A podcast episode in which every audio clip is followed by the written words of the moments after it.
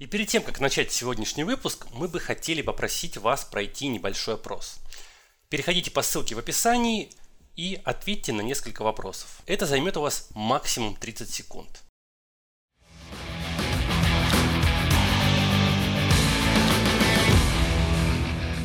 Всем привет! Это подкаст «Конструктивный разговор» и с вами Андрей Галенкин. И Сергей Воронков, привет! Да, всем здравствуйте. И это у нас первый выпуск нового цикла подкастов. Я надеюсь, что будет несколько таких, которые мы решили назвать «Инженеры без границ». Это будут подкасты с приглашенными гостями. И сегодня у нас первый выпуск этого цикла.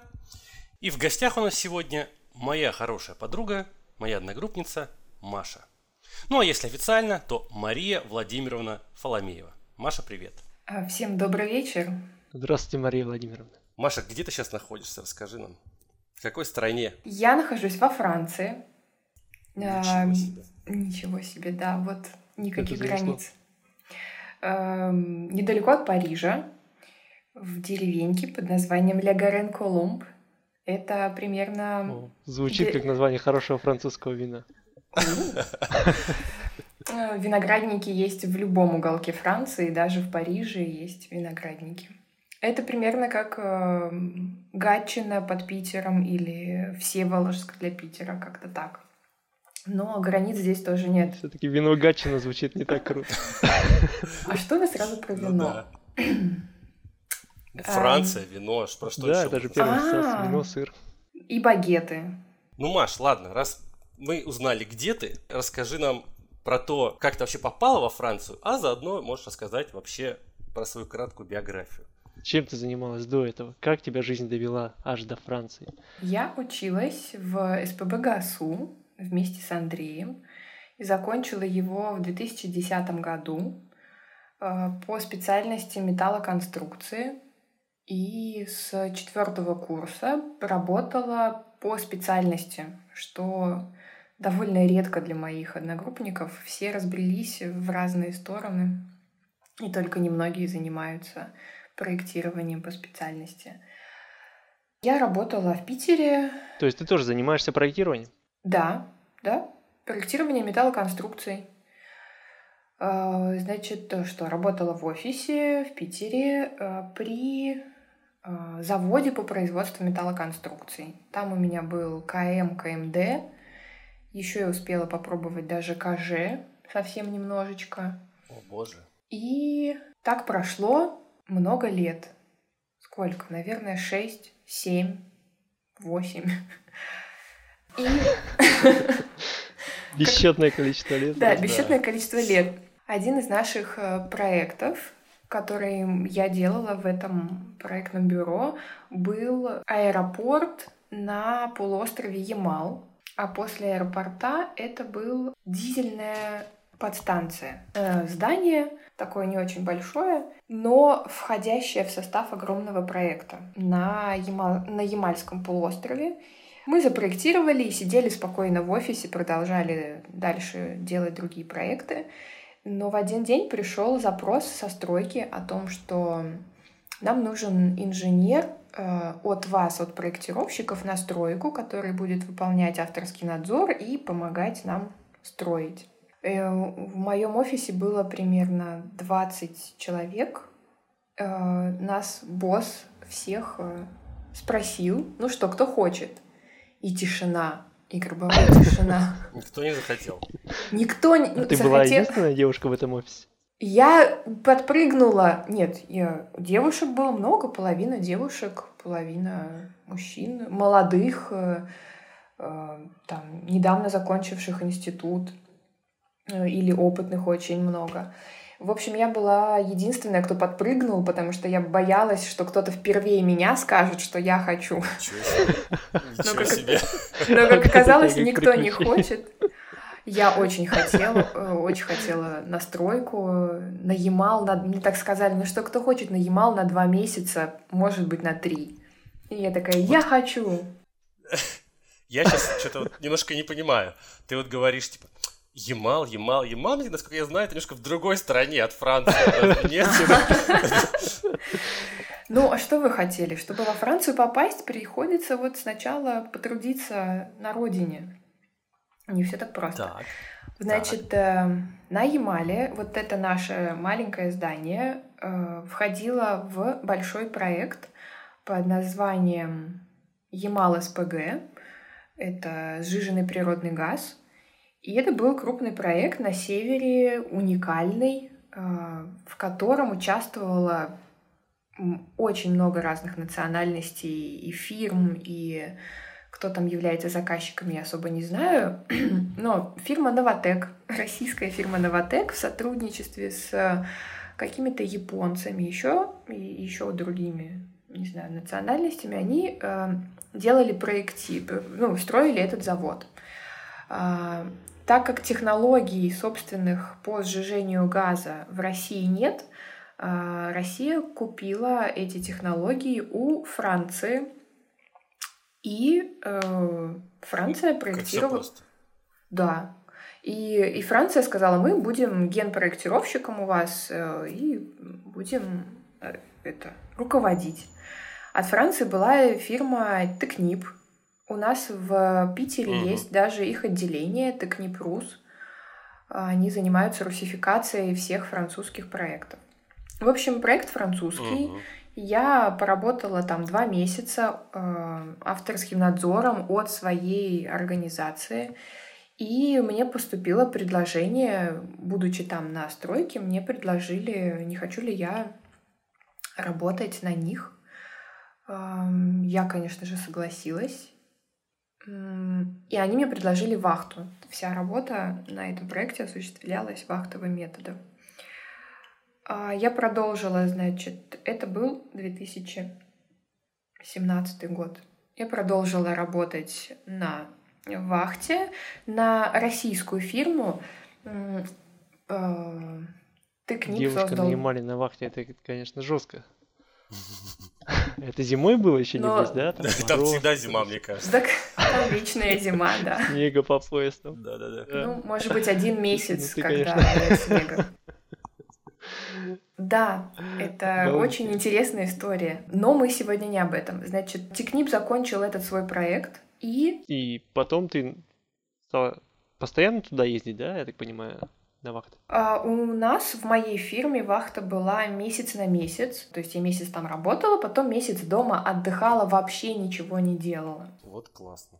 Очень классно, очень. Но э, это в нашей фирме была такая хорошая вахта. В других фирмах есть вахта 45 на 45 дней. Это уже погрустнее. Это немножко погрустнее, но на самом деле это тоже хороший вариант. Я однажды его пробовала. 45 дней работать — это вот прям максимум, который можно из себя выжить. И потом зато 45 дней хорошо отдыхать. Но угу. есть, конечно, и суровые российские компании, которые Э, отправляют своих сотрудников без обратного билета, и ты уезжаешь туда и пробудешь там ну, минимум два месяца, Жесть. а то и три, а то и четыре, а то и больше. Встречались там рекорд... ну, рекордсмены. Ну, дай бог, чтобы заработаешь. Про деньги разговор отдельный. У нас были там и забастовки, и невыплаты, соответственно, зарплат, и много всего разного. Там э, максимальное количество человек, которое находилось на стройке, это 30 тысяч. Это вот пик самой стройки. А будучи на вахте, 30 тысяч человек? Да, да. Но только у всех э, вахта разная. У кого-то это 4 месяца, у кого-то месяц, кто-то приехал на неделю просто как в командировку туда. В общем, всех все по-разному. Ну да, максимум 30 Круто. Тысяч. Стройка большая И... была, да. И, но эта стройка... уже там тебе предложили, да, я так понимаю, переехать? Во Францию. Не переехать, а работать, да, непосредственно.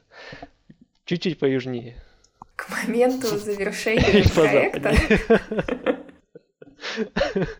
К моменту завершения проекта Ямал СПГ Новотек начал новый проект э, на другом берегу Обской губы на полуострове Гыдан. Еще один завод по сжижению газа. Они начали разработку, и опять-таки у них э, Генпроектировщиком выступила французская фирма Текнип, и, естественно, они были заинтересованы в том, чтобы э, сотрудников, которые уже на них работают, на схожем проекте, перетащить в, в, в следующий их проект. Поэтому многих инженеров, которые были там, русских инженеров в частности, перетащили, да, пригласили, сделали предложение, давайте работать с нами дальше, но следующее, но мы будем проектировать в Париже. Как вы смотрите к тому, чтобы переехать в Париж? Конечно же, все вот согласились. Вот это предложение, от которого невозможно отказаться, мне кажется. Да. А, и все Это была формулировка «Вы были бы не против, если бы мы вас перевели в Париж?» ну, Честно говоря, там так и было. Был опросный лист, э, в котором вам предлагали варианты. Хотите в Париж или не хотите? Хотите вообще работать с нами или не хотите? И ты такой везде ставил галочки. Да, да, да, да, заберите меня в Париж. Галочки, не, галочки нет, просто не было. Не было. Убрали просто в силу ненужности. Много раз проводили опросы и решили, что да, никто не ставит. И вот таким образом примерно... Круто. И ты, и ты решила переехать? Да, конечно. Да. Они тебя уговорили, можно сказать. Они тянули до последнего. Я была одной из последних, кто уезжал со стройки. Выключала свет, можно так сказать, в кабинете. Mm-hmm. Мои коллеги начали переезжать в начале 2019 года, и постепенно там раз в месяц кто-то переезжал, а, кто-то с семьей, кто-то в статусе Ничего сингл. Себе. Да, кто-то перевез детей, жену, дети пошли в школу, в садик, в ясли. Как? Как? Как они не говорят Знаешь, у детей таких проблем нет. Дети говорят по-французски через неделю после тусовки вон в школе. Обалдеть. Вот это круто, конечно. Вот это круто, да. Ну, Серьезно, а как тебе дал, дался этот переезд? Ну, сложно это было, или наоборот, легко там все отпустить, все бросить, можно сказать. Переехать в совершенно чужую страну, где не говорят по-русски. А, французский я любила и всегда мечтала его выучить и говорить на нем. У меня есть... Э, Серьезно? Серьезно? Я когда, Андрей, мы знакомы 20 лет. Я, я когда в школе учил французский, я думаю, что за ублюдский Боже язык, мой, невозможно просто. Да, я учил французский, но он был для меня он казался ужасным, просто супер сложным, какие-то там букв 20 букв, а да. читается только половина. Да. Вот это вот я никогда не понимал. А ну, это ладно. дань традиции. Инженерный мозг никак Дань традициям. Да, у французов это так, это дань традициям. Я на самом деле э, картавлю, и у меня есть предрасположенность э, кр- красиво произносить их слова и их букву «Р». И для французов мой, мой русский звучит не так жестко, как обычно они нас пародируют, да, ну, ага. любые, любой а французы пародируют русский? Конечно. Я имею в виду ну, вот так же, прямо с R, или, или они вот когда пародируют, тоже картают? А, нет, они наоборот стараются сказать Russian, I'm from Russia. Вот они вот так вот делают. Да. И так делают не только французы, так делают все иностранцы. На Ямале было... Да, да. Ну окей. Э, смотри, вот ты приехала во Францию, да? Вот угу. тебе сказали, вот завтра ты выходишь на работу. Вот ты вышла на работу. Какое твое первое впечатление вот, от этих первых дней на работе в другой стране? Что вообще ты ощущала, что ты думала? Какие у тебя были мысли в голове? Было такое ощущение, что я на первом курсе первый день пришла вот в универ, там, 1 сентября. Потому что... И да, вот это хорошо. Я думала, я одна такая. Было немножко страшно, все непонятно, неизвестно, много людей, большой офис, э, все куда-то бегают, ходят, э, что происходит. Но э, я пришла в главный офис фирмы, там меня встретил ассистент нашего отдела, а это была русская женщина, поэтому она со мной по-русски все быстро мне объяснила, отвела меня все показала, привела до моего рабочего стола, посадила, познакомила с руководителем. Он сидит э, совсем недалеко от меня, у нас такой большой open space. Э, познакомила с ним, э, с моим непосредственным руководителем группы. И все. Меня быстренько все, все улыбаются, все мило, все ну, здороваются за руки. Не было такого, что кто-то там сразу стал шушукаться, типа, русские приехали.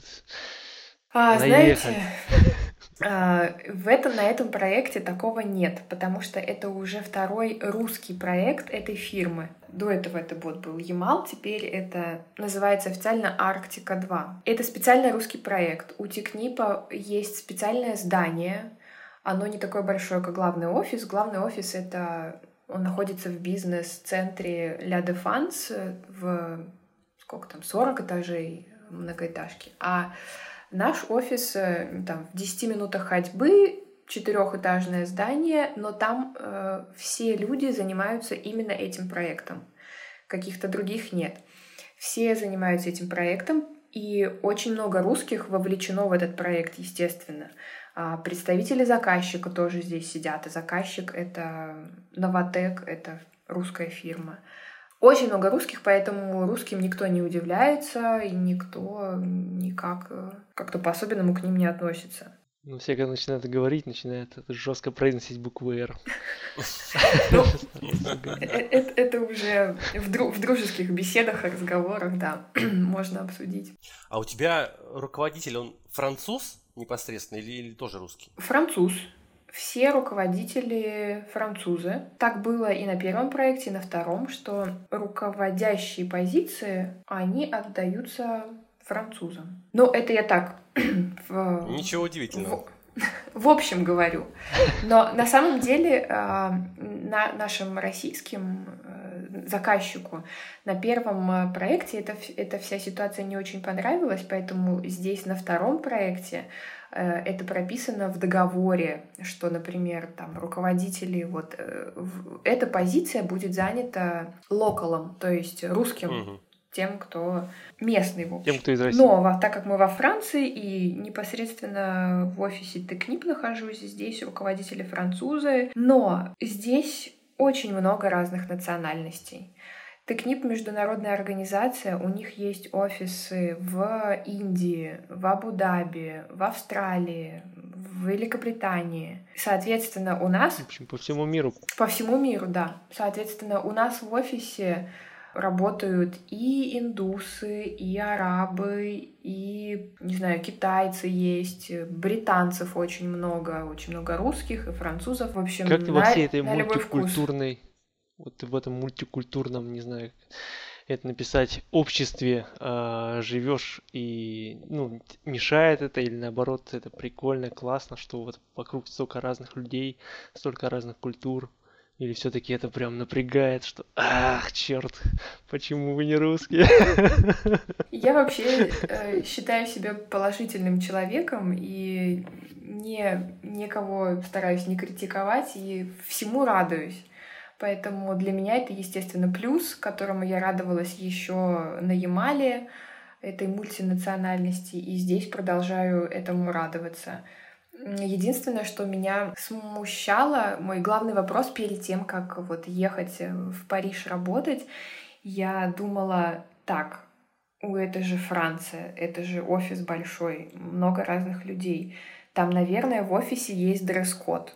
Я всех знакомых своих французов спрашивала, скажите мне, что вы носите в офисе, что можно, что нельзя, какой длины должна быть юбка, там, вырезы и так далее. Ну, для девушек это очень важный вопрос. Ну, для меня, ладно. Не буду обобщать. Это мое частное мнение, моя личная история. Но мне кажется, мне казалось это очень важным. И никто из французов мне заранее тогда не мог э, четко сказать, и, и, и все такие немного терялись и говорили, да ходи в чем хочешь, у нас типа нет вообще требований, ничего такого нет. И я приехала, и, конечно, взяла все свои строгие вещи, пиджаки и так далее приехала в офис. Это было 1 сентября прошлого года. Я приехала, было тепло, здесь жара в сентябре. И смотрю я по сторонам и понимаю, насколько свободно здесь себя чувствуют все, и тем более женщины. Женщины себе здесь реально много позволяют. Ходить в мини-юбках без колготок, в открытой обуви, там, с маникюром, с педикюром, с голыми плечами, В общем, все, что душе угодно. В России такого не было. В России был дресс-код, да, у вас? Ну, такой ну, свободы... Не, нет, официального, конечно, не было, но неофициальный он, естественно, существует. Но я, например, с голыми плечами на работу не приду. Ну, а здесь это возможно. В общем, мой, мой э, мир немножко расширился. Конечно, это все. Э, но тебя это смущает или наоборот тебе это нравится? Что так можно? Ух, какие у вас э, риторические вопросы. Знаете, как часто мы здесь э, с, вот, с русскими коллегами, я, я все равно общаюсь больше всего, больше со своими со своей русской бандой, которая переехала с прошлого проекта сюда, и какие у нас здесь споры по поводу феминизма, экологии, каких-то там э, гомосексуализма. Это просто жесточайшие споры вот внутри нас. Эта свободная Европа, она, конечно, они здесь себе все позволяют. У них здесь много чего можно, что непонятно нашему русскому уму и нашему русскому сердцу. А, так что, как я? Я, наверное, я рада за них. Я рада за них, что они могут так э, себя вести, что они так свободно себя чувствуют, и это проявляется во всем. И в работе, в отношении с работодателем, в отношении с правительством страны как они бастуют и требуют э, того, чего они чего хотят, того, чего считают, э, что они заслуживают. Но я э, с голыми плечами на работу не пойду. Ну, ну и правильно, а ты ну и правильно. Ты почувствовала себя свободнее, а, когда приехала? Я думаю, да, наверное, да. Ну, прям вот такое, что, типа, вот теперь там можно. Не пойду, но можно. Э, нет, ладно, таких прям таких проявлений не было. Но в целом в окружении в моем как-то больше, более, больше свободы чувствуется. Ну, лег, легче дышится или вот как бы без разницы?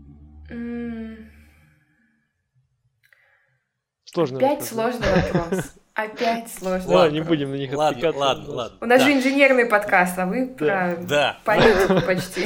Давайте, давайте. Ну ладно, как, в принципе, организована жизнь в другой стране, мы немножко поняли. А теперь расскажи, собственно, чем ты непосредственно занимаешься на этом проекте, на своей, на своей работе, какая у тебя должность, как вообще организована работа вот в этом офисе, на этом проекте. Вот такие все технические вещи. Я работаю в отделе Structure Offshore. Есть у нас еще и отдел onshore. Это все связано с тем, что проект э, будет э, поделен на две части. Будет э, а, платформа плавучая на берегу, на которой будут стоять модули и происходить основной процесс сжижения газа. И плюс она будет стоять недалеко совсем от берега, не знаю, в 30 метрах. А, мостик на берег перекинут и береговая часть, в которой будет э, здание управления, административное здание, общежитие, в котором будут проживать сотрудники. В общем, проект разделен на вот две части – оншор и офшор. Я работаю в офшоре. И... В офшоре ты работаешь, да, Маш? Звучит как будто Да, да, да, да. Боже мой, я даже об этом не подумала, коллеги, ну как так? У меня в трудовой будет написано и так. Офшор-инженер. Да. Офшорный. Ну. Перевести все в офшоры. Окей. Э, как у вас построена работа, рабочий процесс? Это похоже на российский офис? Я в такой большой фирме не работала. Проект большой, а, фирма большая и уже с опытом, поэтому у них есть э, свои определенные правила управления и распределения, и свои специальные программы, через которые осуществляется документооборот между дисциплинами, между отделами. С Россией особо мне сравнивать не приходится. У меня было маленькое проектное бюро. Здесь же э, я занимаюсь э, координацией работы э, производителей модулей. Производители находятся в Китае. Эм, там расположен завод, их на самом деле много, 5 или 6 заводов, которые производят определенную, изготавливают определенную часть нашего проекта. Во время изготовления естественно, у них возникают какие-то вопросы по чертежам, которые мы сделали. Мы запроектировали Париж, а, выпустил документацию и отправил это все туда. Они начали делать КМД, по-русски говоря, а, и, соответственно, начинают изготовление. А, возникают вопросы, они пишут обратно нам сюда, в Париж, и я вот отвечаю на их э, технические вопросы, по металлу, по изготовлению. А, и э, одновременно они занимаются выпуском своей документации, и плюс еще э, часть проекта отдана на э, проектирование самому ярду, самому изготовителю китайскому. И вот они делают проектирование, присылают нам на проверку. И вот я должна проверить их расчеты, их э, чертежи. Уже круто. А в каких программах вы работаете? Я сразу так перескочу. Да, вот. Хороший вопрос. Значит, э, возможно, это связано э, с тем, что это проект, и здесь ограниченное количество программ, которые прописываются в договоре между заказчиком и исполнителем в самом начале. А, Поэтому вот э, буду рассказывать про то, что используют лично у нас на проекте. Это не про всю конечно, Францию. Конечно. Значит, расчеты у нас делаются в стаде и в саксе. Сакс? Я... Что за сакс? Это сакс. тоже Бентли.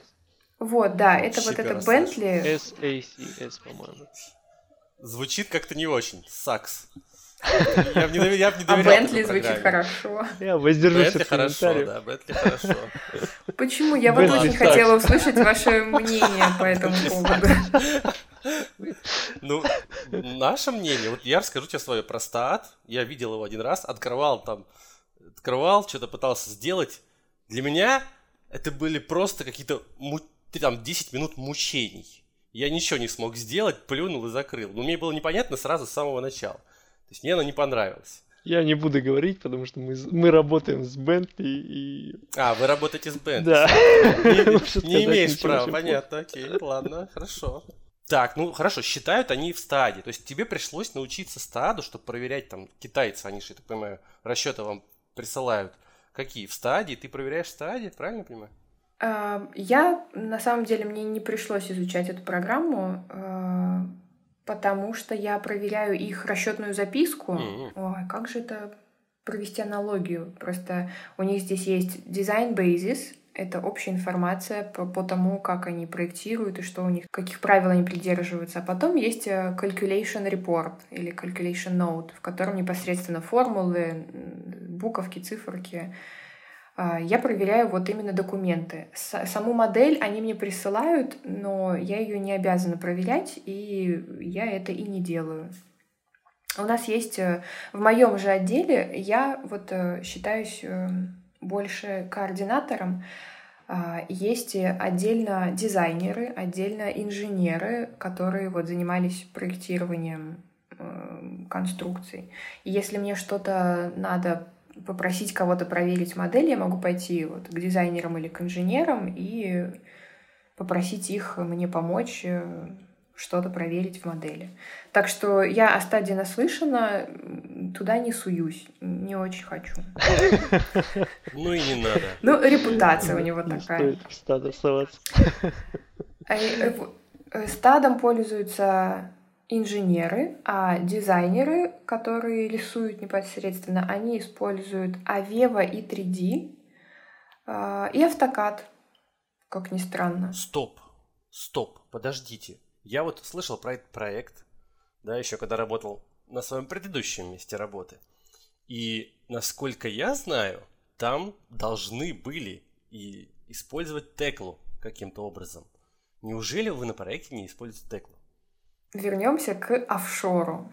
Текла не используется в офшоре, она используется в оншоре, А-а-а. только на наземных конструкциях. А, поэтому другие коллеги из моего отдела, э, из, из этой фирмы, которые там сидят на соседнем этаже, да, они пользуются Теклой, э, автокадом. Еще мне рассказали, что э, PDMS вот такой программой тоже как-то пользовались. А, а Авева PDMS? Да, да, да, да, да. Ну, то есть еще одно что-то авевское. И для того, чтобы это все, эти, э, все смогли, все дисциплины, чтобы смогли пользоваться, смотреть, координировать работу между собой, мы используем Navisworks. Угу. По каждому модулю, по каждой гравитационной плите используя, создается отдельная модель э, Nevis Work, в которую подгружают свои данные все дисциплины по проекту. Э, металл, электрика, трубопроводы, оборудование. Ну, в общем, да, все. технология, конструкции, там архитектуры, наверное, нет никакой, да? Ну, там нет, архитектура есть. Нет, нет, почему? Есть, Здесь вот э, есть архитектура, и туда к ней отнесены противопожарные стены, взрывозащитные угу. стены, там, fire screen. И плюс это же все равно все как-то все отделывается, есть отделка помещений в любом случае. Там mm заходишь в здание управления проектом, там же люди должны находиться, там и э, пол такой, пол секой, там есть туалеты, поэтому за это все отвечает э, архитекторы, они у нас есть. Так, ну вот смотри, вот в чем, в чем считают мы поняли, в чем чертят мы поняли. А вот теперь такой вопрос. Вот проект в России, проектируют во Франции, изготавливают в Китае. Ну, Оборудование того, везут России... из Италии, Кореи О, это и еще так круче, далее. еще круче. Как проект Чертит России... индус с британцем. Чертит индус, да. да, да. да. Это, конечно, все очень круто, но вот какие нормы используются для этого проекта? Французские, китайские, наши или еще какие-то? Нормы используются европейские и российские. Так как проект будет строиться и работать и осуществляться в России, конечная точка этого работы этого всего чуда — это Россия, поэтому все должно отвечать российским требованиям в первую очередь. Ну, логично, да. А, но так как... Эм, и удовлетворять между тем еще и Еврокоду. Давайте разделять. Например, э, Россия покупает много оборудования европейского или корейского. Оно, естественно, изготавливается угу. и по своим нормам, и мы поэтому его и покупаем, потому что оно вот, вот такое. Значит, оборудование будет эм, отвечать и тем, и, и нашим. Конструкции, если мы говорим про вот а может немножко вот по... Стоп, стоп, стоп. Это интересный вопрос про оборудование. Ты говоришь, оно по другим нормам, но оно же должно иметь сертификат соответствия, который подтверждает, что оно нашим нормам соответствует. Разве нет? Могу вам дать э, телефон коллег э, моих из отдела по оборудованию и выяснить у них детально, как это все происходит. Но ну, с сертификатами, да, я знаю, э, даже противопожарные стены, они должны быть сертифицированы сертифицированы в России, и китайцы ищут э, российские фирмы, которые делают им э, сертификацию. Мария, а я правильно понимаю, что ты сейчас работаешь и по СП, и по европейским нормам? И честно говоря, европейские нормы я даже не открывала ни разу, потому что здесь всех больше интересует, э, ну, в, по, что касается в части металла, в части вот конструкций всех больше интересует мое знание российских норм.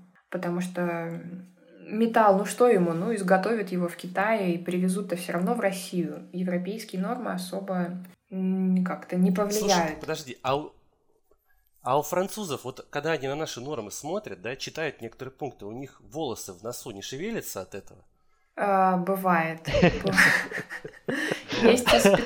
Есть специальные люди, которые заточены на вот российские нормы и на, на чтение их. Я прям представил себе француза, который сидит, читает СП, и него начинает шевелиться прям волосы в носу.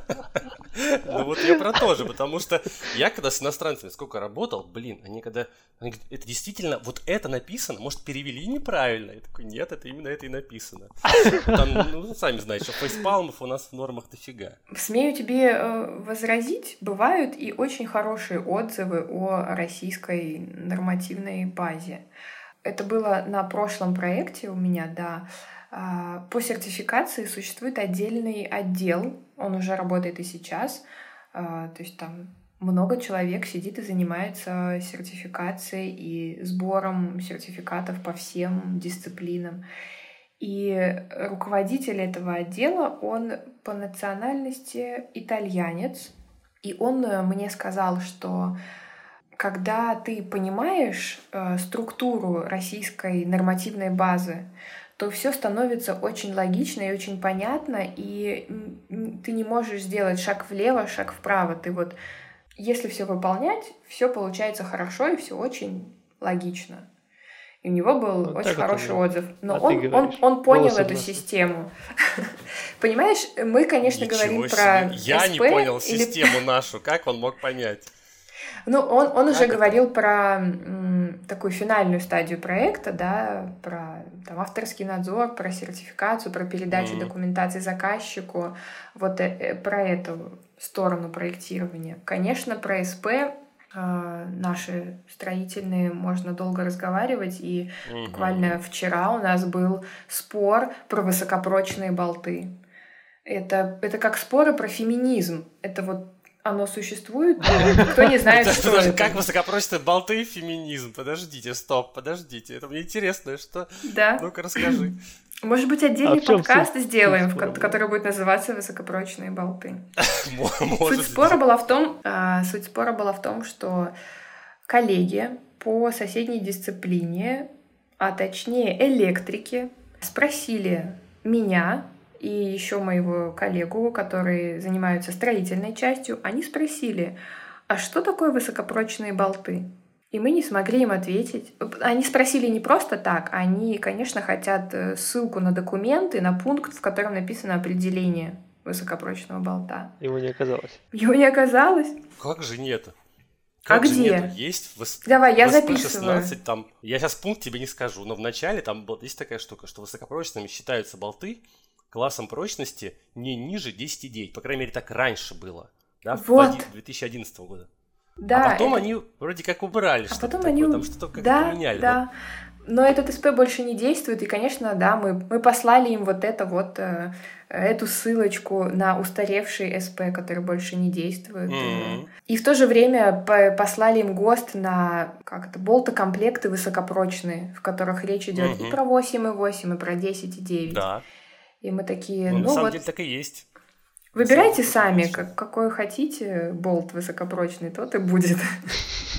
Да, понятно. Да, но слава богу, на моей части офшор э, есть такое правило, что мы болты не используем. У нас все под сварку. У на сварке? Да, у нас все на сварке. На а береговой части в можно холодном, использовать. В холодном климате. Насколько я поняла, это все связано с усталостными процессами в соединениях и с тем, что это все плывет. Э, модуль соберется, погрузится на баржу и поплывет э, из Китая А-а-а.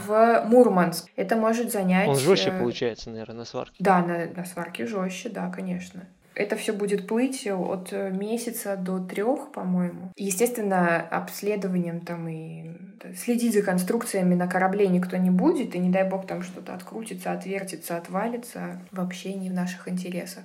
И плюс э, потом это вся, эти модули приплывают в Мурманск. В Мурманске заливается железобетонная гравитационная плита. Туда устанавливаются все модули, их около 14, и эта плита буксируется уже на Гэдан, приплывает и устанавливается, стыкуется с береговой частью. И она будет все равно морской, и все равно там э, могут... То есть эта штука будет у вас собираться, а потом транспортироваться в Мурманск? А у вас это у кого? Ну, во Франции, в смысле. Нет-нет-нет, во Франции идет только проектирование. Во Франции идет проектирование. А откуда он будет? Изготовление в, в Китае. Из Китая, офигеть. Из Китая. Это глобализация. Из Китая. Угу. И, скорее всего, не северным путем, а южным морским путем. Через Индийский океан? Да. Офигеть. Да. О, боже мой. Все, все очень сложно. Все очень интересно, все настолько глобально. Маша, тебя не уволят за то, что столько технической информации приглашаешь про этот проект? Нет. Ты об этом не думала? Во-первых, они французы, они ничего не поймут. Во-вторых, ну, это... Новотек, может, поймет, будет нас слушать. У нас еще... Ничего абсолютно секретного я не нас рассказала. много народ слушает. Приятно, приятно. Ну ладно. Хорошо, вернемся, вернемся к Франции. Про проект, конечно, это прям, может, еще много часов разговаривать, я думаю. Да. Вот, ну, да. во Фра... давайте во Францию вернем. Всем интересно про Францию.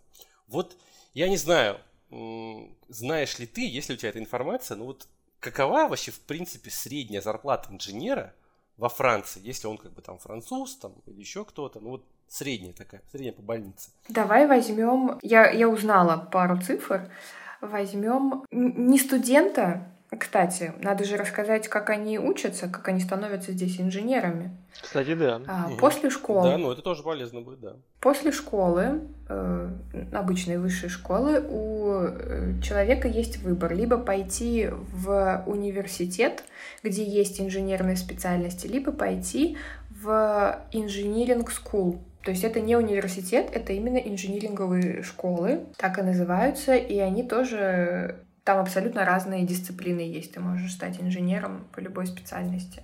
Насколько я поняла, в университет поступить сложнее, поэтому большинство оканчивают эти инжиниринговые школы, но там тоже очень сложные экзамены и очень сложная сам процесс обучения, в общем, все очень строго. Все, кто мне рассказывал про то, как они как они учились, они все такие, ох, было, было тяжело. Там последний год аж прям вообще, вот я типа головы не поднимал, учил и учил.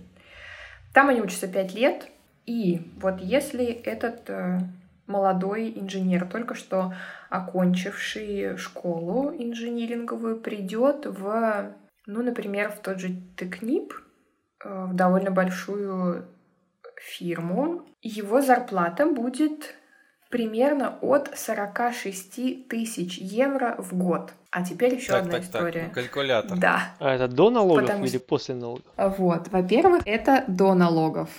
Это до налогов. Так. Во-вторых, это за год, и это евро. Переводить вообще, конечно, очень сложно, и осознавать это все очень сложно. Мне. Вы поняли сразу уровень, нет? Нет, смотри, 46 тысяч. Мину... Налоги, сколько налоги у них там? С налогами все очень весело. Вот, например, у нас, да, у нас есть 13%, да, в России мы платим. Но... Типа. Да, типа, да, это мы платим. Но мы не знаем, сколько платит... Ну так, официально не знаем, сколько платит страховые взносы, пенсионные взносы за нас работодатель. Если, по-моему, это все суммировать, получается 25, поправьте меня. 50% там получается. 50. Подождите, 50. Да. Подождите, вы Мне кажется, да. Ну, ну, может быть, 45. Нет, 50% от того, что на руки. 50% от того, что на руки. То есть это треть. Я не понял.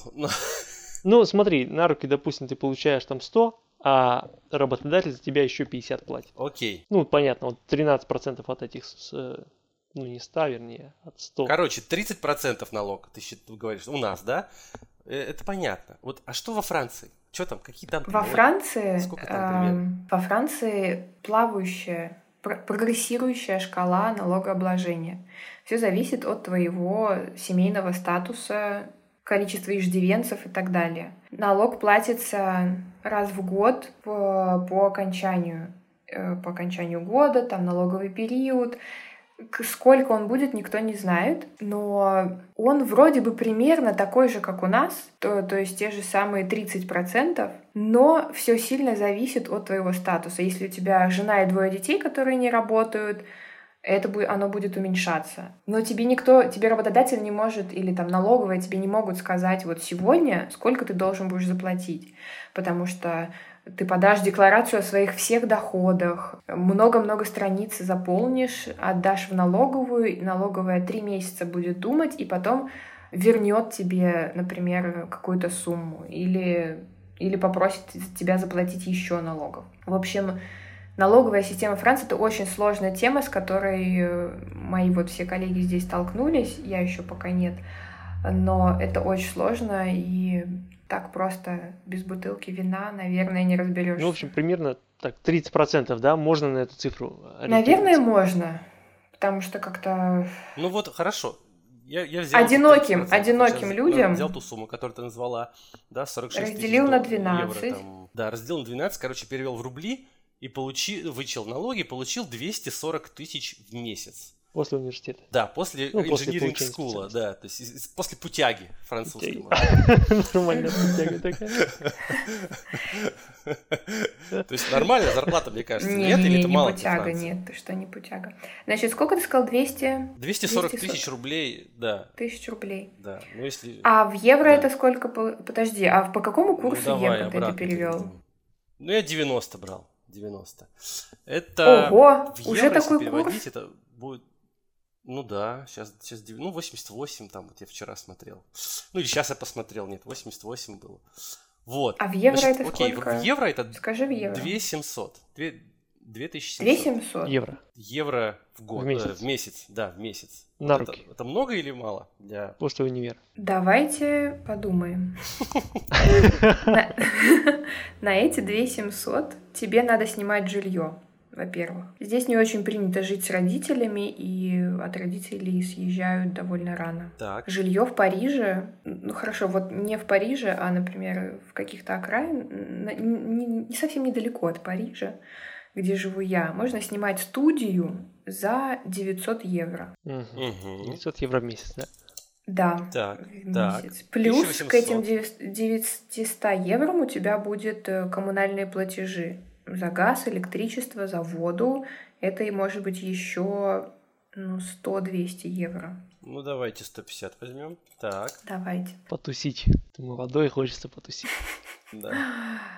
Ну что, во Франции все дорого. Я, конечно, когда приехала, я обалдела, но просто потом поняла, что Маша, не надо переводить это в рубли. Потому что я, иду обедать. Вот у нас в офисе столовая, и во всех офисах есть столовые. И для меня обед стоит примерно 10-12 евро. Обед каждый день. Вот. Очень много. Это очень да, много. И ты э, переводишь это в рубли. Ты, я поначалу переводила это в допно потом поняла, что это бессмысленно. Так делать нельзя. Аппетита точно никакого не будет. То есть получается, ты, допустим, пять раз э, обедаешь. Да, в неделю. Да, 20, ну, минус 20, давайте там еще минус 250 евро на обеды. Так, окей, 250 евро в месяц на обеды. Теперь продукты, тусня и всякие там гулянки. Сколько, Сколько нужно денег на это все? Продукты. Так, по продукты это, по-моему, продукты примерно 70 евро в неделю. Угу. А то, а то и поменьше. 300 в месяц, Ну, смотря, да, конечно, как печа, пи, пи, питаться, да. И билет в Лувр, например, стоит 17 евро. Самый Туда дешевый. каждый день ходишь. Там знаешь, какие очереди? Туда каждый день фиг проберешься. Ну, э, э, у меня тусовки такие. Я в клубы особо не хожу, я не знаю, как в них попадаю, там какие-то очереди огромные постоянно. Э, в ресторане, например, ты пойдешь в ресторан. Самая популярная кухня это итальянская. Все едят макароны. Серьезно?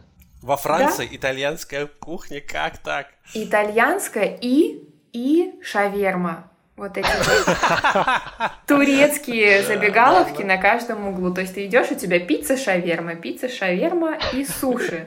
Суши здесь офигенные. Вот куда катится Франция? Просто. Все как в Питере. Да? Это все загнивающая Европа, зап, да? да? Просто. А, значит, шаверма, например, стоит от 6 до, не знаю, 15 евро. Охренеть. Там, попроще, больше, больше, евро. больше. А, вот на обед, на ланч ты приходишь, да, это примерно 10-15 евро.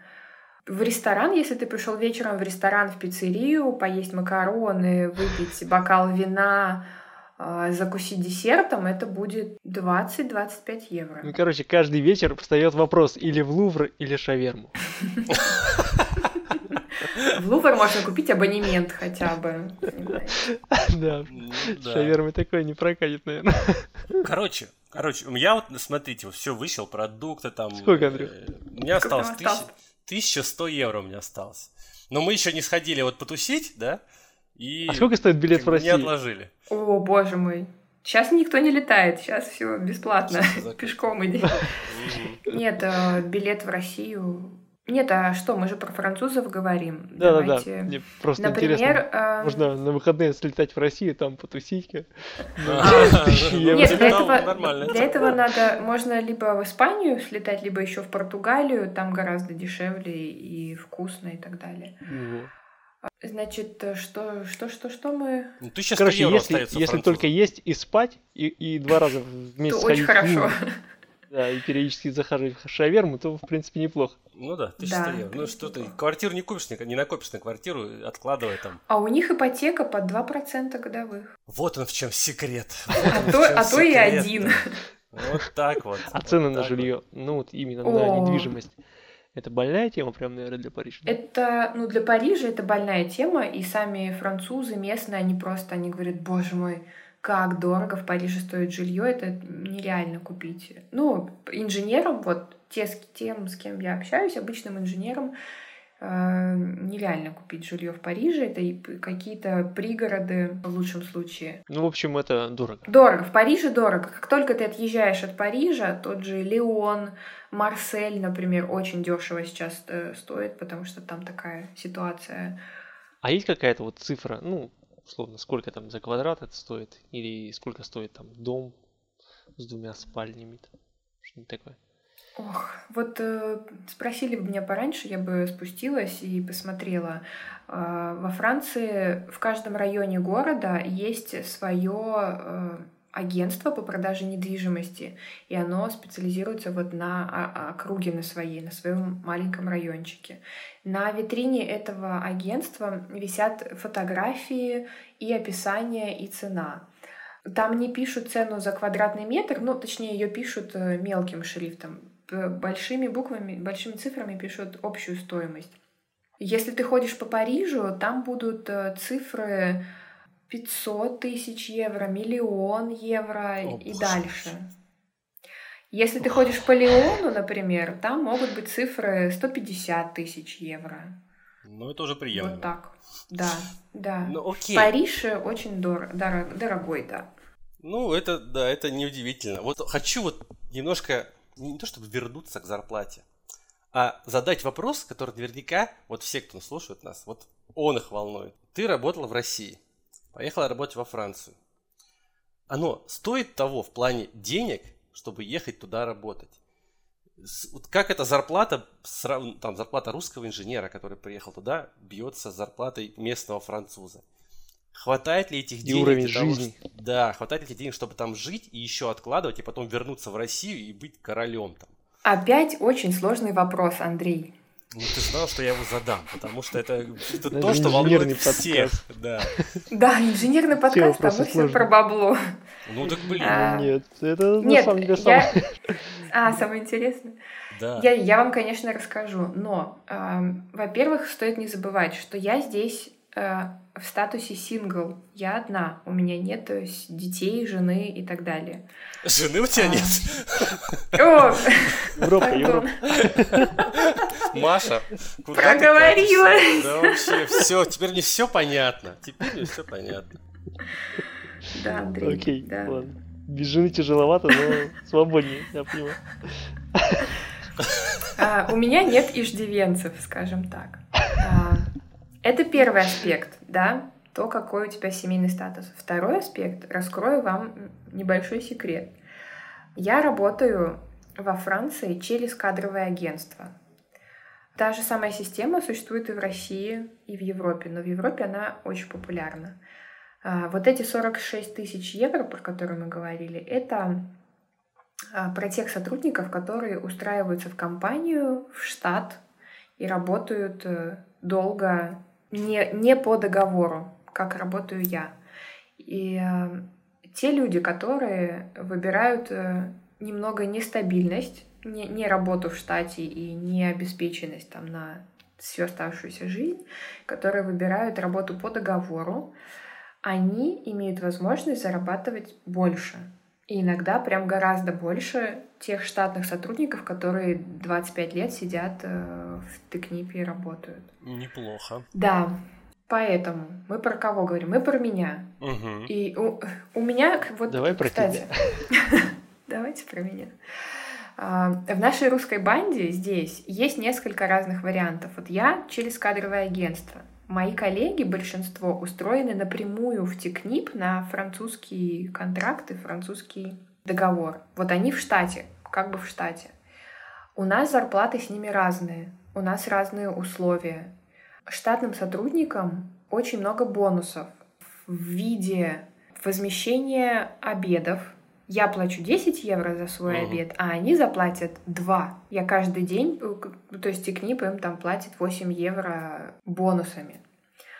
Тыкнип им э, предоставляет э, скидки в театры, в музеи, еще куда-то. Тыкнип им платит страховку, жилье и так далее. В общем, у них есть некоторые плюшки, но если посмотреть вот на чисто оклад, который про- прописан у нас в договорах, он, конечно, будет маленький, и ну, он, он будет разный, и у них будет меньше, чем у меня. Просто потому, что я через кадровое агентство работаю. Ну, подожди, вот у вас зарплата такая же, как у французов? Ну, естественно, здесь тоже запрещено разглашать э, зарплаты. Мы не спрашиваем про Мы не спрашиваем, сколько да, ты получаешь, но мне вот интересно стало. Вообще, когда я спросила вот э, коллег про то, каково это быть э, строительным инженером во Франции, насколько это оплачиваемо или нет, а они мне сказали, ну, вообще-то это не про деньги. Мы вот здесь Мгм. сейчас не про деньги. То есть э, в целом у них уровень э, строителей не такой, не какой-то, не очень престижный, это не заоблачные деньги. Но есть исключения. Есть инженеры, которые работают на, например, банке или на страховые фирмы. А, Вот там они зарабатывают реальное бабло. Мгм. Просто инжиниринговая фирма это не, это не про деньги. И когда я спросила, кстати, ну а кем же, а, а кто же про деньги, какая профессия про деньги, они мне сказали, первое, что, что было, это доктор. Доктор-то про деньги. Я так удивилась, думаю, доктор, это про деньги, представляете? Ну, конечно, они м, говорили, наверное, не про медсестер и докторов общей практики, а про таких более-менее серьезных, но доктор, адвокат, э, юрист, э, вот это, это во Франции про деньги. А айтишник. IT тоже, да, IT тоже. Войти, войти. А, ну, все-таки, вот, возвращаясь к вопросу, стоило Ко мне. того? Да. Конечно, Возвращаясь к тебе. бе- бе- безусловно, это, конечно, стоило. А, у меня переход немножко на другой заработок, на другой уровень заработка произошел с моим переходом на вахту.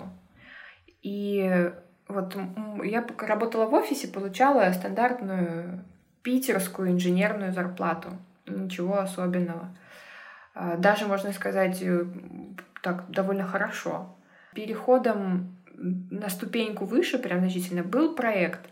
Но когда ты идешь на проект, ты работаешь э, не в штате, ты по договору, у тебя никаких э, Гарантий дальнейшего Напр- га- гарантий, например, э, декретных никаких у тебя нет. Ты там полтора месяца тебе заплатят и уволят тебя.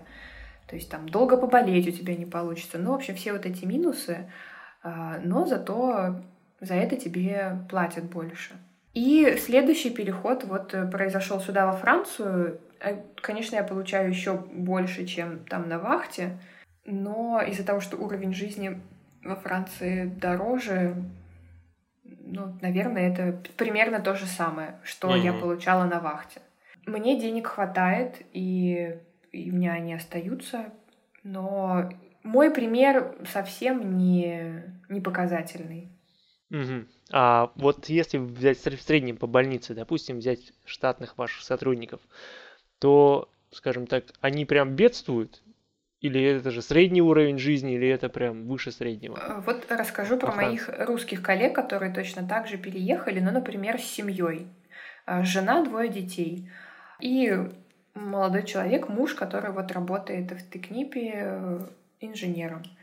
Во-первых, им снимают квартиру, и квартира — это чуть ли не половина зарплаты или даже большая часть, поэтому ее тоже надо, конечно, учитывать.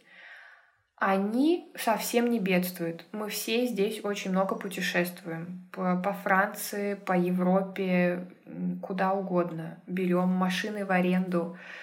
Эх, круто вам. Да. А, ну, не, не скажу, что они сводят концы с концами или еще что-то. Все хорошо живут, хорошо питаются, пробуют все сыры, э, которые есть. Конечно, вина за 25 евро мы не покупаем, это только по случаю, но здесь вина и за 5 евро хороши. В общем, у людей, э, в принципе, проблем нет, здесь довольно хорошо. Мы не бедствуем, это точно. Ага. А вот смотри, эм, ну, такой бытовой вопрос. Но тем не менее, э, что касается там еды, продуктов питания, качества товаров и всего прочего, вот как с этим? Лучше, хуже, так же? Поначалу все непривычно, и ты скучаешь по черному хлебу, по творогу. Гречка. И, по гречке, да, и такой вообще не понимаешь, что происходит но потом, конечно, втягиваешься, и французы известны своей кухней, прежде всего на весь мир, поэтому, естественно, все здесь вкусно, и можно найти на любой вкус любой продукт. Творога все-таки у них нет, конечно же, э, твердого такого зернистого, как мы привыкли.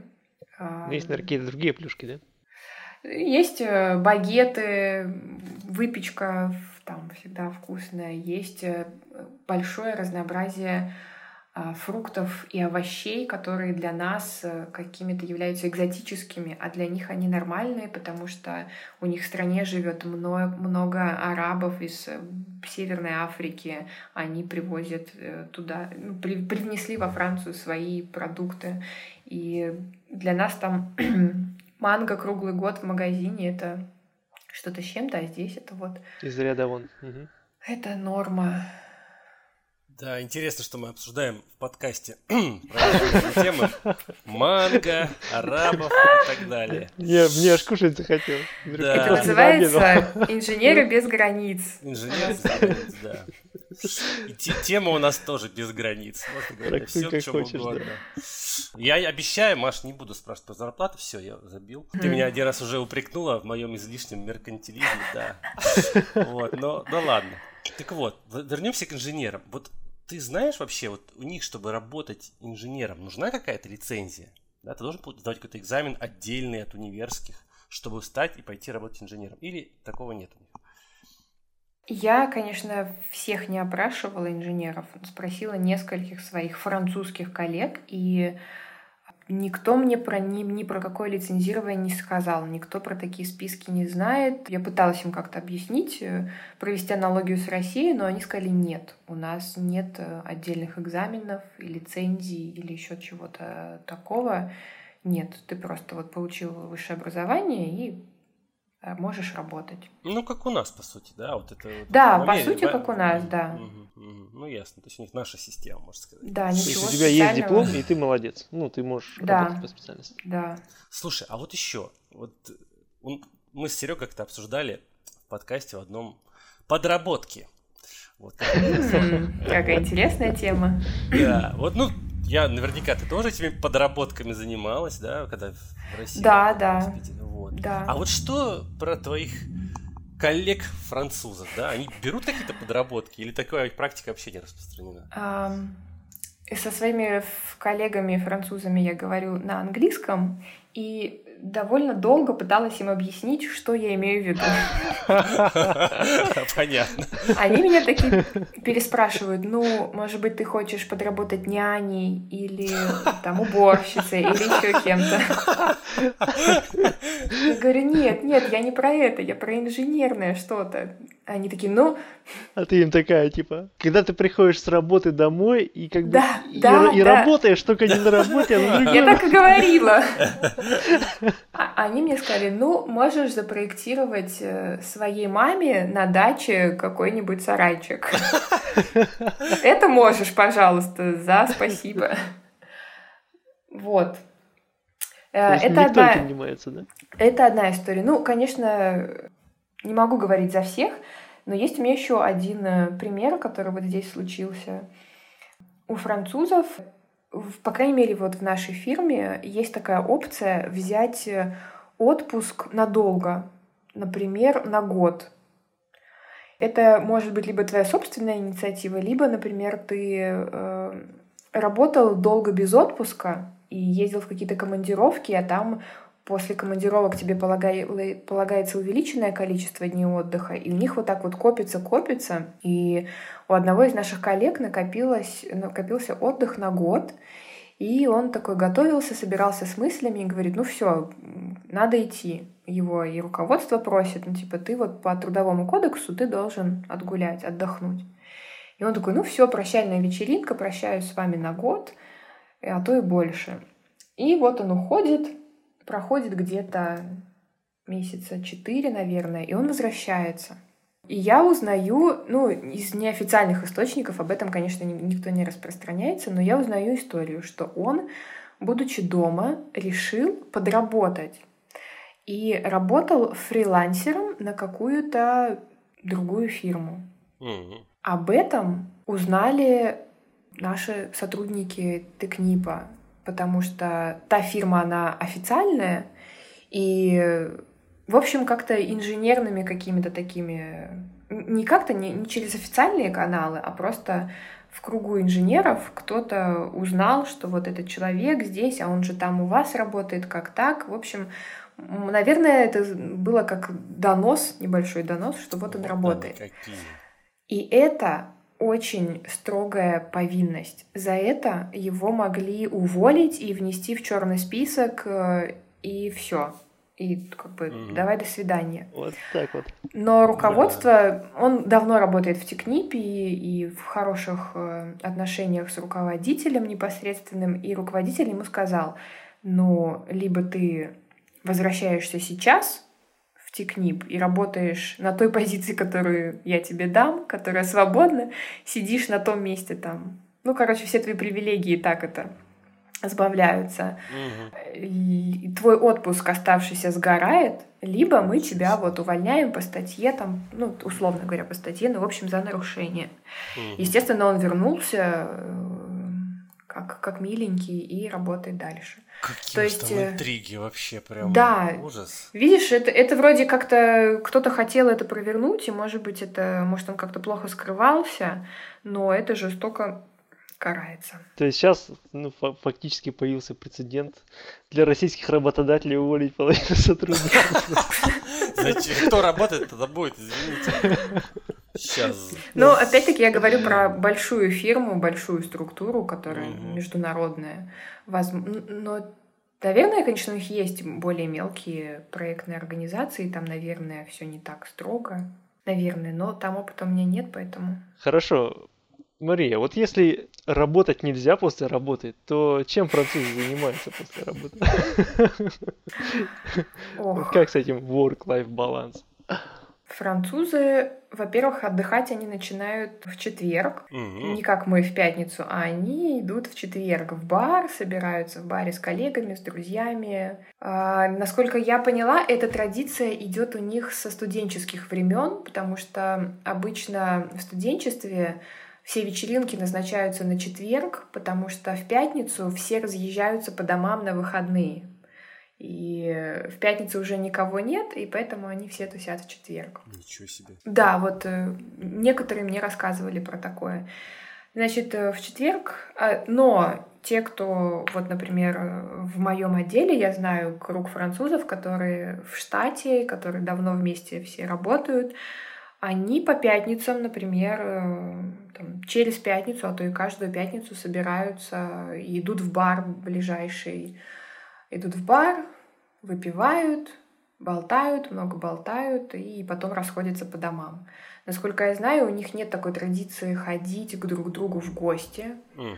Они ну, все-таки как-то ходят, но это вот не очень распространено. Это не, не Ну, так, это, как у нас в Наверное, России. близкие отношения, да, уже такие прям. Это близкие, да, это прям друзья. Насколько я могу судить по вот обстановке на улице, французы очень любят кафе, уличные кафе, выйти, сесть э, почти на дороге, неважно где там, какая обстановка вокруг, и вот сидеть на улице, болтать, шумно разговаривать за маленькими столиками, очень все тесно. Все по-французски. Ты мне прямо сейчас Париж нарисовал, честно. Да, да.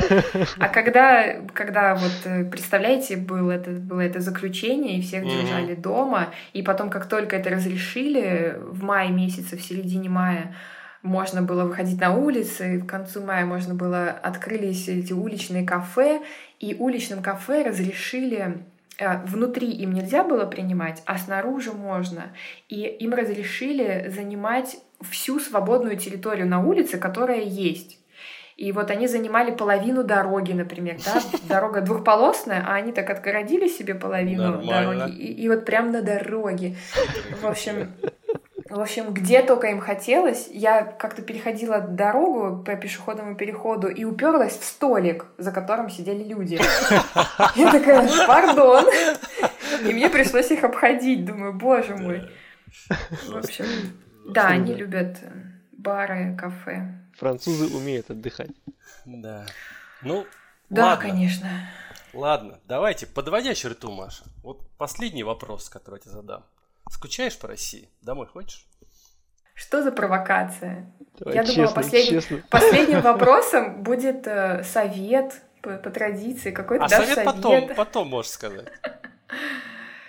Мне кажется, я быстро не отвечу на вопрос про скучаешь по России, потому что все как-то волнами. Ты то скучаешь, то не скучаешь, то скучаешь, то не хочешь возвращаться туда вообще и так далее.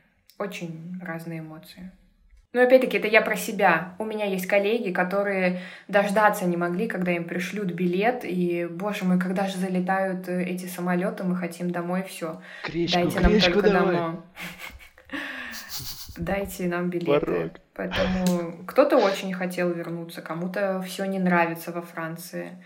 Я вам не рассказала, к сожалению, про бюрократию Франции. Вот, может быть, расскажешь напоследок? Расскажу. Э, французы...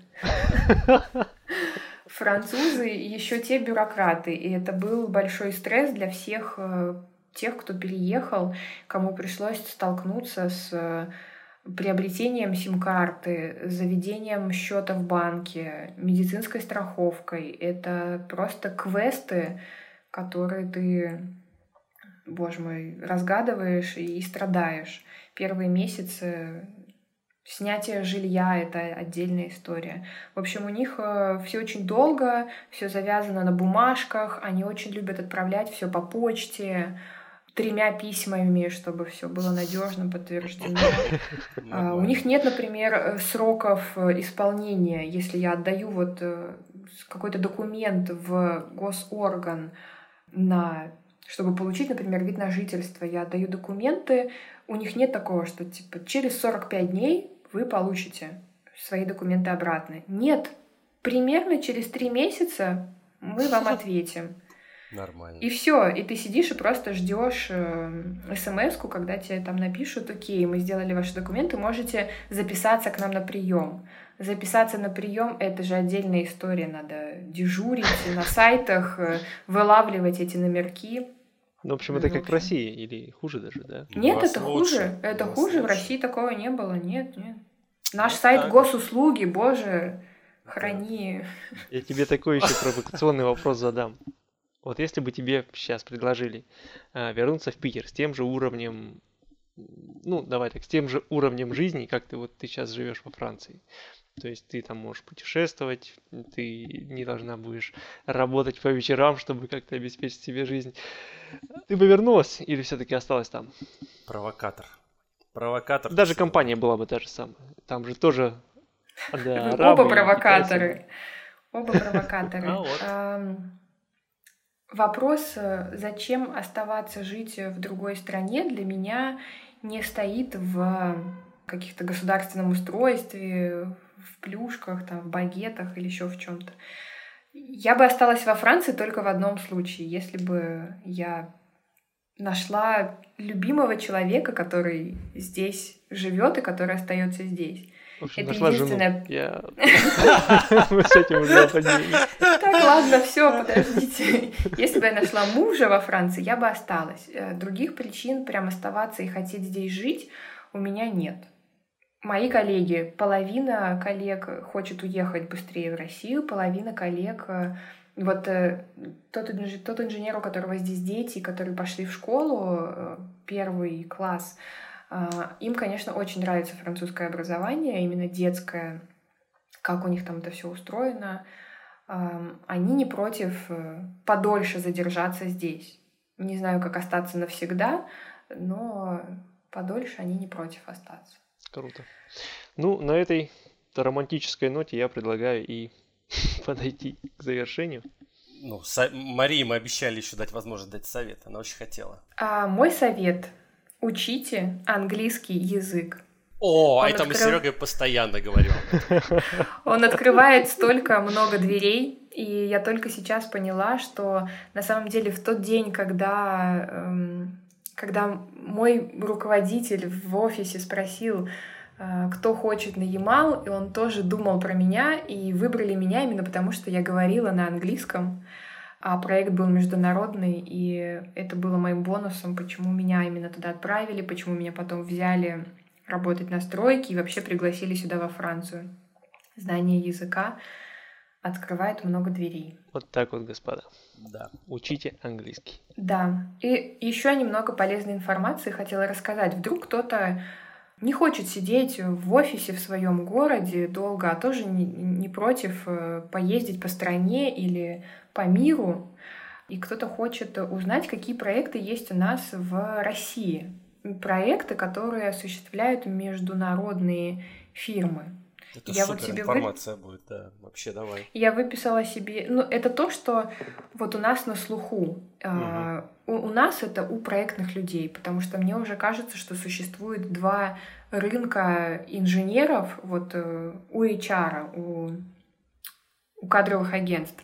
Есть те, которые офисные, и есть те, которые проектные, которые способны перемещаться, переезжать, готовы уехать из дома и оторваться, вы, вылететь из гнезда. И вот э, HR, которые ищут вот таких проектных людей, они очень часто испытывают просто проблему нехватки кадров и звонят нам и такие, ну посоветуйте кого-нибудь, ну нам нужны люди, ну а вот то, все, в общем, страдают. А, Во-первых, э, обращайтесь на Headhunter, там э, все эти международные организации используют этот сайт как официальный для всех вакансий. Так вот, э, значит, действующие проекты, про которые я знаю и на которых работают мои коллеги с Ямала. Это у Тикнипа проект Ямал СПГ, он до сих пор существует, они строят э, следующую очередь.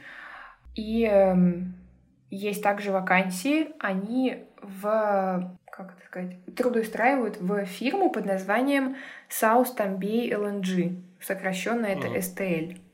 Мгм. Есть, такой, есть такая фирма на HeadHunter. Второй проект у Текнипа — это Арктик СПГ, где я работаю сейчас, и набор сотрудников в Россию, в России осуществляется через фирму Новартик. Новарктик. Так, немножко сложно и не выговаривать. Мне предлагали они недавно тоже, там несколько раз, я помню. И еще на будущее, это вот, я предполагаю, что это, возможно, может быть, будет мой следующий проект. Текнип недавно выиграл тендер на какой-то проект на Сахалине, тоже Мгм. офшорный, а, но это вот только-только начало, но будет когда-то. Еще один проект в городе Свободный, это Амурская область, это далеко. Там работает Текнимонт, Текнимонт, это итальянцы. А, Там большой проект, там, конечно, не такая хорошая вахта, не такие хорошие условия, но зарплата там, естественно, больше, чем просто сидеть в офисе. Мгм. И в Омске а, корейская фирма Daylin, они тоже, у них там большой проект по реструктуризации омского НПЗ. Это все вокруг э, нефтегаза, все эти проекты нефтегазовые. Нефть и газ Вот. спасут нас. Да. Вдруг кому-то будет интересно, вдруг кто-то ищет работу. Я думаю, что это прям очень полезная инфа, Маш, на самом деле. И не бойтесь, не бойтесь, э, если вы сидите на HeadHunter, не бойтесь откликаться на э, какие-то малоизвестные фирмы, и, может быть, они вам кажутся однодневками или вообще непонятно чем, но просто вот эти фирмы созданы какими-то большими структурами под конкретные проекты. То есть так вы можете попасть на проект. Ну Круто. Ну и не пос... еще, еще одно. А, есть кадровые агентства, которые работают и в России тоже. Я их, конечно, называю работорговцами. Но кадровые агентства, которые вот э, ищут, могут э, предоставить вам, найти вам работу в любой там точке мира. Я работаю в агентстве Анатек и еще знаю Брунель или Брюнель, как-то его по-разному Да, слышал про такое. Вот, два агентства тоже не бойтесь с ними сотрудничать. Понятно. На этом у меня все. Очень полезно. Маша, спасибо я, большое. На самом деле, спасибо большое тебе, огромнейшее просто. Во-первых, было очень много конструктивной информации. У нас очень много Спасибо. было другой информации интересной. То есть можно... Этот подкаст просто затронул все области нашей жизни. Поэтому я думаю, что интересно да. будет всем. А совет-то какой в конце полезно дала? Главное, мудрый и также который можно использовать на практике вот по поводу всех вот этих вот э, агентств, по поводу проектов. Это вообще, мне кажется, просто супер, супер инфа. Вам спасибо, что позвали. Присоединяюсь. Да, да. Спасибо. Может, позовем еще раз тебя когда-нибудь. Я с удовольствием. Я хочу вам рассказать много про вахту, поэтому, О, про вахту, кстати, может, да, сделаем действительно отдельный подкаст, может быть, во втором сезоне уже. Может, соберемся даже вместе, а не вот так вот по, по скайпу. Это что? Только смотрите, у меня скоро, скоро вахта начнется, поэтому надо как-то успеть в межвахту. Ну, попробуем, попробуем. Моя французская жизнь скоро заканчивается, и вот начинается вахтовая. Поэтому... Ну, Попробуй. Как-нибудь встретимся. А ты в России, в России едешь? Да, да, это будет в России. Это этот же проект, я просто перемещаюсь дальше по проекту на mm. Гудан. Угу. Тебя прям ведет по жизни эта штука. Круто. Да. Прям, если честно, мне самому на вахту уже захотелось рассказать. Так, мне нужны сотрудники. Мне нужны. Ладно, ладно, все, это после, после, после, ребята. Все, бросаю подкаст. Уезжаю на ремонт. Ну что ж, это был очень необычный конструктивный разговор. С вами был Андрей Галенкин, создатель проекта «Структуристик». И Сергей Воронков, ведущий инженер отдела САПР НИП Информатика. И с нами была... Мария. Да, всем пока. Пока-пока. Пока-пока.